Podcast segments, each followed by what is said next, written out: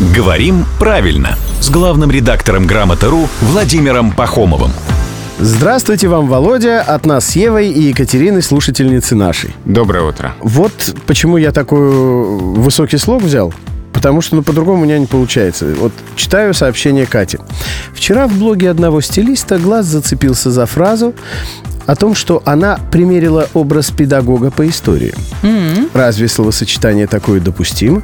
Всегда думала, что можно говорить только учитель истории, преподаватель истории, а педагог – это же прежде всего воспитатель, наставник в глобальном смысле.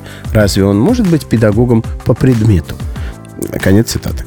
А сочетание «педагог по» не ошибочно.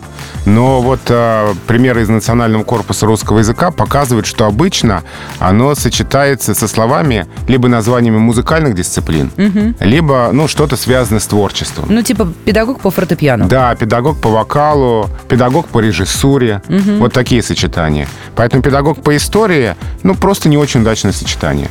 Сама грамматическая конструкция верна, но сочетание неудачное. Ну да, и на всякий случай педагог по фортепиано, а не фортепиано. Да.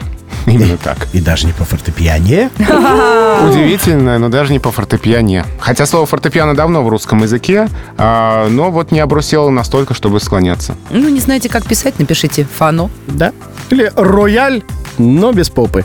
Это главный редактор «Грамотру» Владимир Пахомов приходит сюда каждое буднее утро в 7.50, 8.50 и в 9.50.